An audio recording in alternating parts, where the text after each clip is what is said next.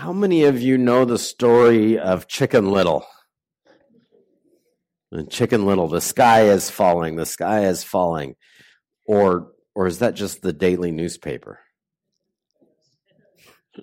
right, the daily newspaper. I, I want to talk about that. That it seems to me that we have a large contingent of the boy who cried wolf or chicken little in our society there's always something going on that's wrong and going and and it's just the end of everything.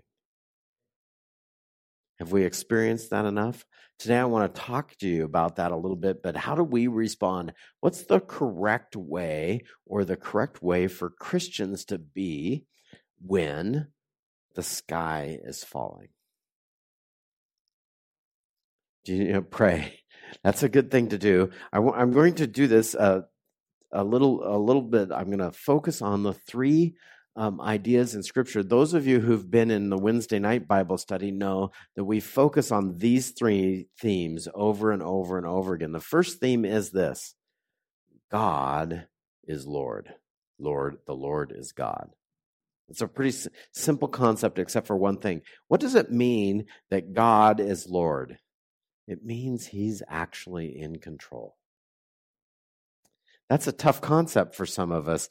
Ted, Ted in the first service says every time I give my heart to him, and I think I've done that, I also try to plan little events on my own and forget that he's Lord.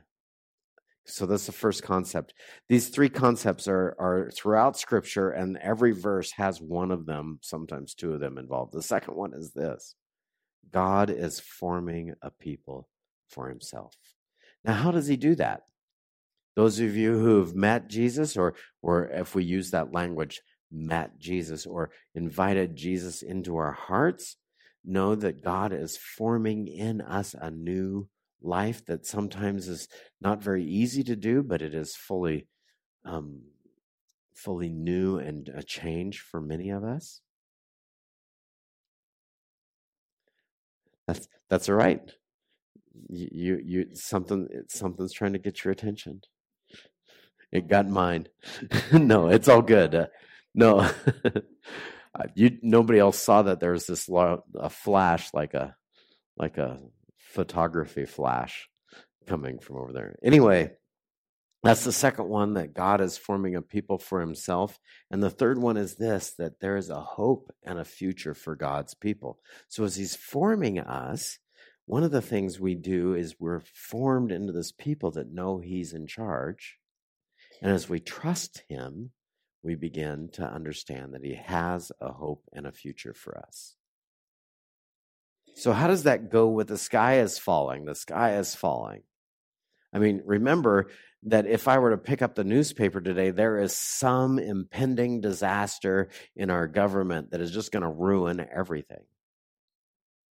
And it's not the first time that's happened in our life.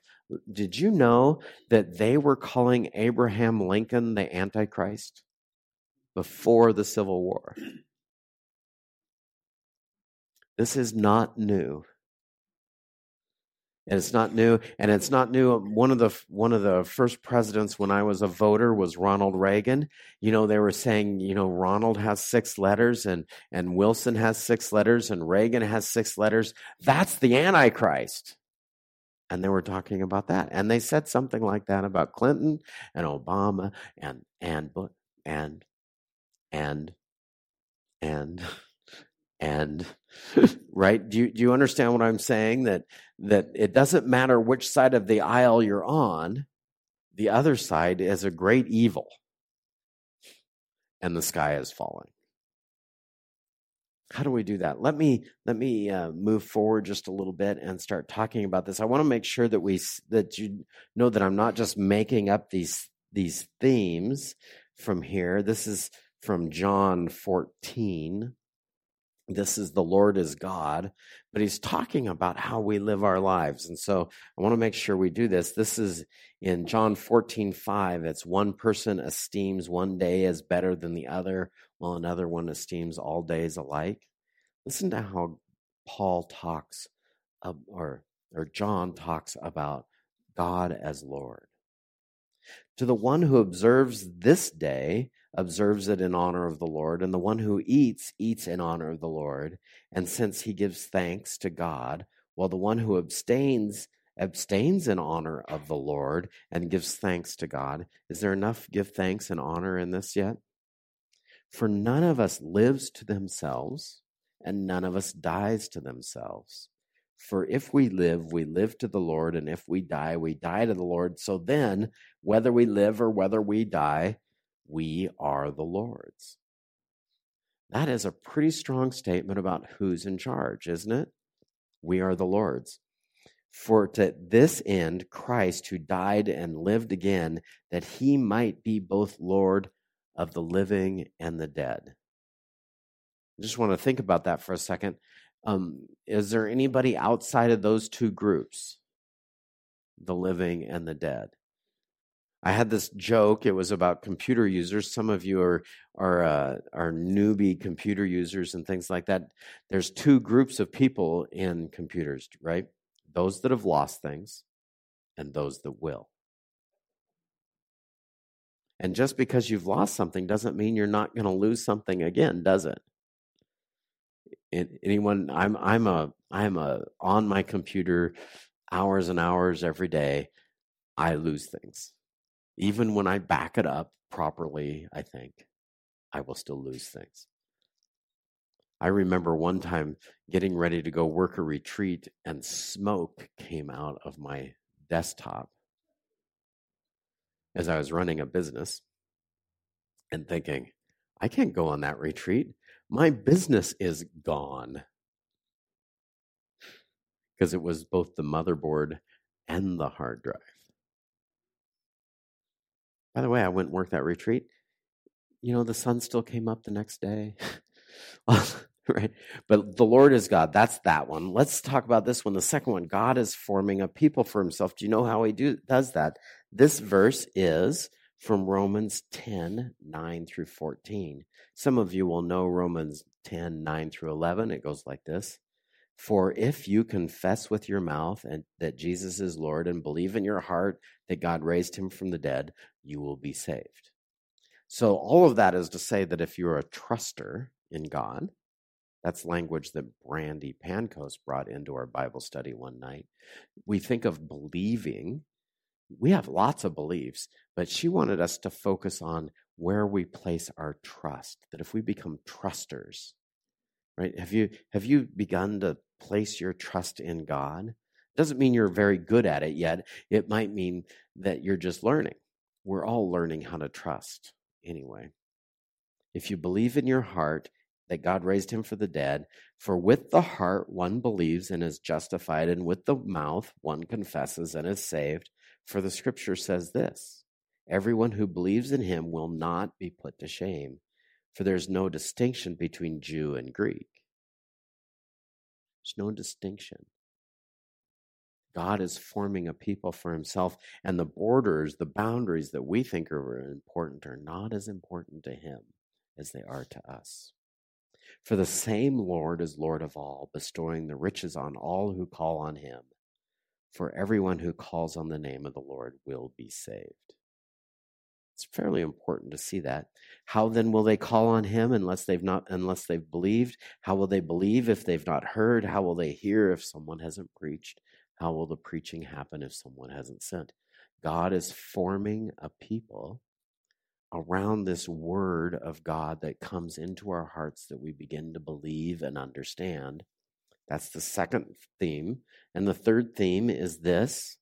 I'm, I'm going as fast as my, my little Bible will switch verses for me. This one, say that again. It's got, that's all it has on those five Bibles. So I'm going between them. No, it is not a book with pages in it. It still has the Bible, which is the Word of God, in it, though if we can go there. Okay. John 14, 1.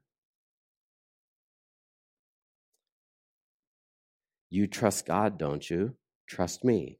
There is plenty of room for you in my Father's home. If it weren't so, wouldn't I have told you that?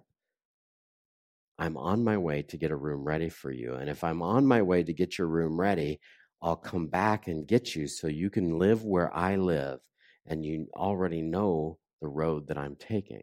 That's Jesus talking about our hope and our future.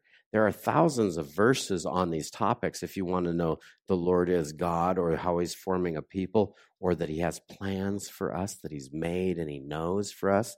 Jeremiah 29 11. Or perhaps um, we store up where we place our trust and our hope is, is that we place our treasure in heaven where rust doesn't steal it away. This is all about a hope and a future. So, why do I bring this up? Because I haven't read the scripture yet that I'm planning from, but I want to set the tone here about the sky is falling stuff in our life.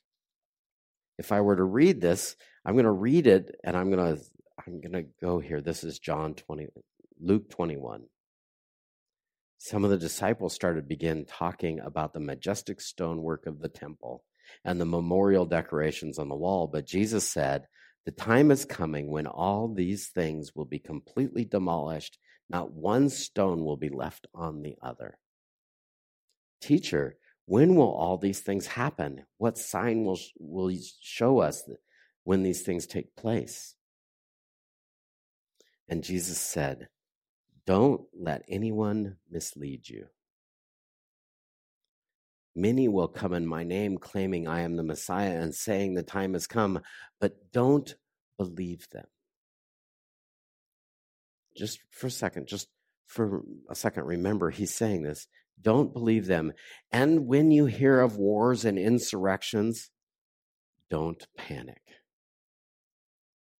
Now, if we were to read that without that line in this, this would be completely different. This would sound exactly like our daily newspaper.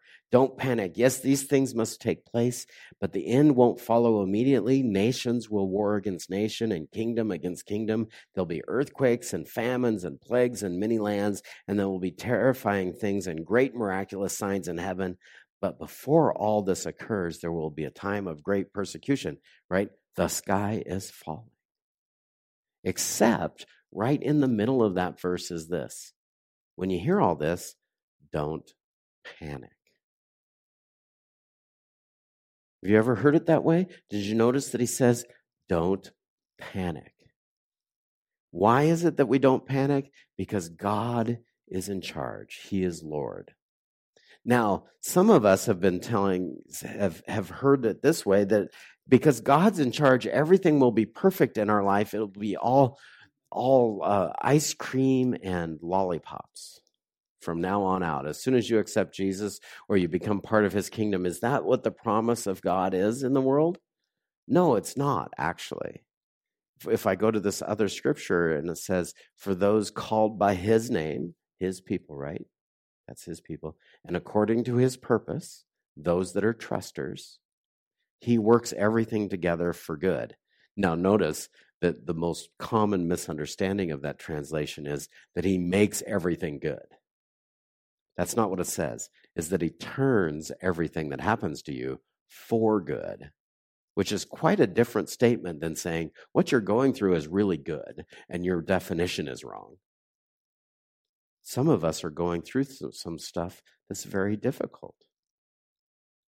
And I want to make sure that you hear me say this. Just because you're you believe in Jesus and you're going through it doesn't make the horrible stuff you're going through awesome and that you should just change your definition. Right? We're not calling that stuff wrong. But that's not the promise. The promise is is that God works it together for your good. I've personally been through several things in my life that I thought while I was going through them, man, I do not like this. So somebody asked me the other day about funerals. And they said, How can you do that like that? And I said, Well, funerals are not very fun to do, but they're worth doing, which is quite a different definition, isn't it? For good. It's good to do them well if you can doesn't make them awesome and fun. It makes them valuable. Some of the things we're going through are valuable in another way. I just want to make sure I'm spending a little time here on this issue so that when you run into somebody and say, well, all you people in the world, all, all you Christians, all you ever do is think that life is just perfect because you know God. No, that's not what I'm saying. What I'm saying is because we know God, we are not as buffeted around by the things we're going through because we learn, have learned to trust him and that he's being formed in our hearts, that kingdom of God being formed in our hearts. And because we learn to trust him, there is a hope and a future for us that is different than what it would have been without him, what it will be on our own power.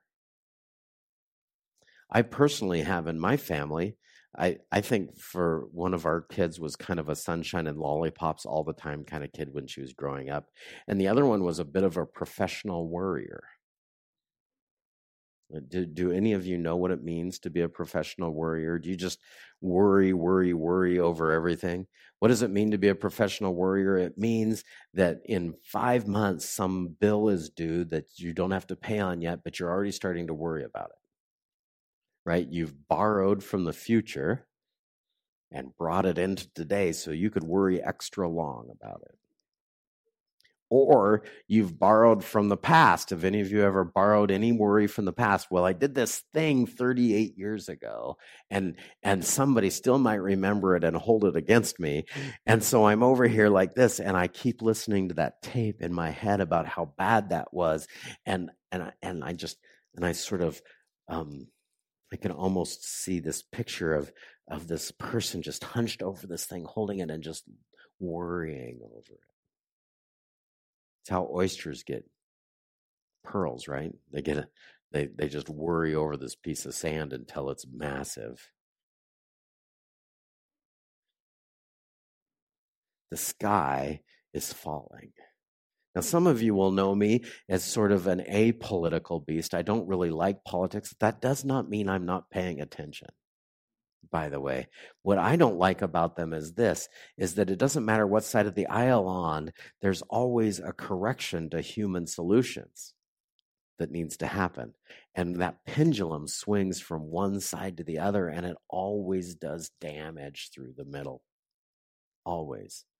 And every time we fix something, well, well, I've got a solution, but the problem is my solutions are human solutions, which will require correction later. Right? But not God's. God has solved a bigger problem. We used to think about this this way that that on earth at the at the hill of the skull and see I, I introduced that wrong and I want to just take a reset button here. The Hill of the Skull was a place where they would say that the, the tradition said that the skull of Goliath was buried there. He was the troubler of Israel. That David had handled the troubler of Israel right by cutting his head off, and they buried the skull there and everything. Was Israel out of trouble? After Goliath? No, the troubler of Israel is the same troubler as everyone else, which is sin. At the hill of the skull, at Golgotha, the troubler of Israel, the people of God, was handled at the cross of Jesus.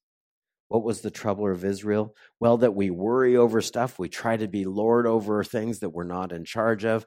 We remember that the Lord is God and that he's beginning to form a people for himself and we trust that. It doesn't mean that we completely understand how he does everything.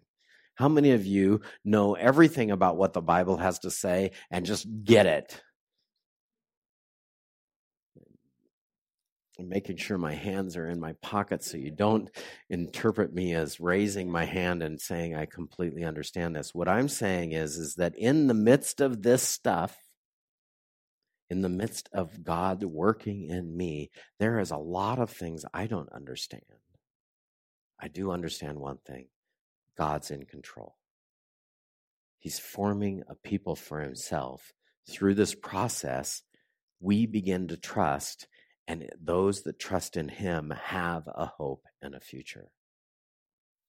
In the midst of the wars and the rumors of wars and all the other things going on, I want to go back to that verse and just read that again, right? Because this is tribulation if there ever was one, right? This is nation at war against nation and kingdom against kingdom and great earthquakes and there'll be famines and plagues in many lands and terrifying things and great miraculous signs in the heavens lots of things to be scared of lots of things to worry over lots of things to let god be in charge of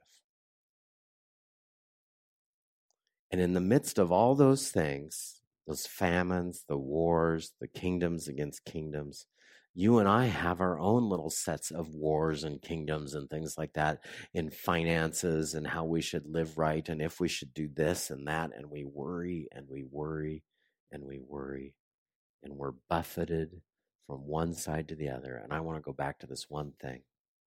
When you hear about this stuff, don't panic. Why do we get to a spot where we don't panic? This is later on. This is when the governors, when you're drug in front of synagogues and prisons, and you will stand trial before kings and governors because you are my followers. This is in the same verse. But this will be your opportunity to tell them about me. Right? This is all happening, but this will be your opportunity to tell them about me. So don't worry in advance about how to answer the charges, for I will give you the right words and such wisdom that none of your opponents will be able to refute you. Have you ever been in a spot where you could not be refuted? That sounds cool. I'd like to be there. I want to trust him and I want to turn myself over that way. There's so much more. This is even those closest to your parents, your brothers, relatives, friends will betray you. Even some will kill you, and they will hate you because you are my followers. But not a hair on your head will perish. I just want I just want you to see the juxtaposition of the scripture here. This sky is falling. The end is near. Everything is going wrong. Don't believe them. Don't panic. Trust in Him, for you're His. Those are those concepts. That's a big deal for us to hear right now, isn't it? Is there anybody that in this room that needed to hear that today? That God was in control and that all the stuff going on was really just stuff. Stuff is a technical term for noise and background and things like that. I'm going to stop there. I think that's enough.